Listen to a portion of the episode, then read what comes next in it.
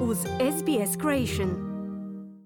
Radio SBS Ana Solomon govorimo o novoj knjižnici u Balaratu koja će udomiti najveću kinesku kolekciju knjiga na južnoj hemisferi. Balarat je grad izgrađen bogatstvom od iskopanog zlata.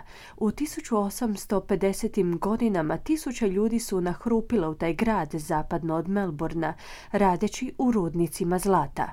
Stručnosti i vještine australskih kineza su pridonijele uspjehu grada, no radi se o povijesnoj činjenici s kojom nije baš svatko upoznat. Charles Zeng je predsjednik kulturnog udruženja australskih kineza u Balaratu i on se nada to promijeniti.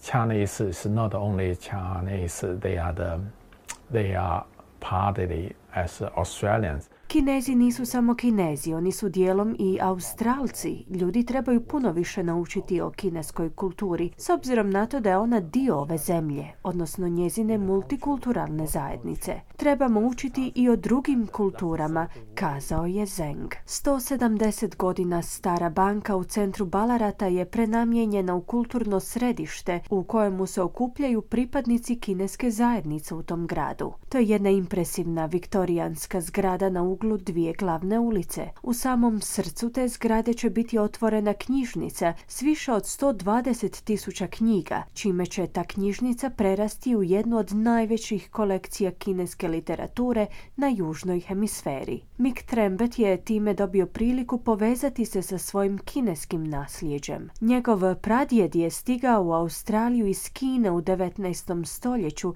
i radio kao travar, no Trembet osjeća da su neki detalji iz obiteljske povijesti s vremenom iščezli. Often they're oral histories, often they weren't documented because of that particular way that Ballarat sees itself as a very uh, European descended town.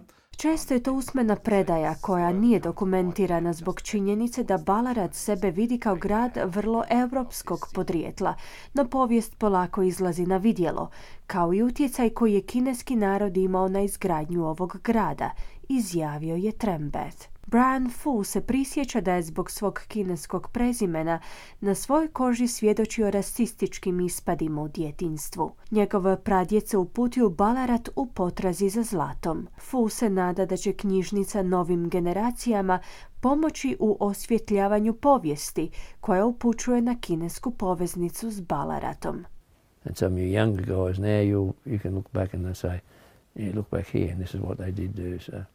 Neki pripadnici mlađih generacija se, zahvaljujući ovoj građi, mogu osvrnuti na povijest. Biće to jedan interesantan dio naših života u ovom gradu. Imamo priliku razotkriti određene informacije i objaviti ih u javnosti, kako bi se prepoznale kao dio balaratskog nasljeđa, zaključuje FU. Knjižnica i kulturni centar će uskoro biti otvoreni za javnost. Naime, još uvijek postoji oko 40 tisuća knjiga koje trebaju biti označene i razvrstane prije no što se postave na police knjižnice. Kada taj posao bude okončan, prozor u kinesko nasljeđe Balarata će biti širom otvoren.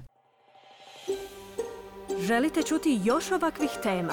Slušajte nas na Apple Podcast, Google Podcast, Spotify ili gdje god vi nalazite podcaste.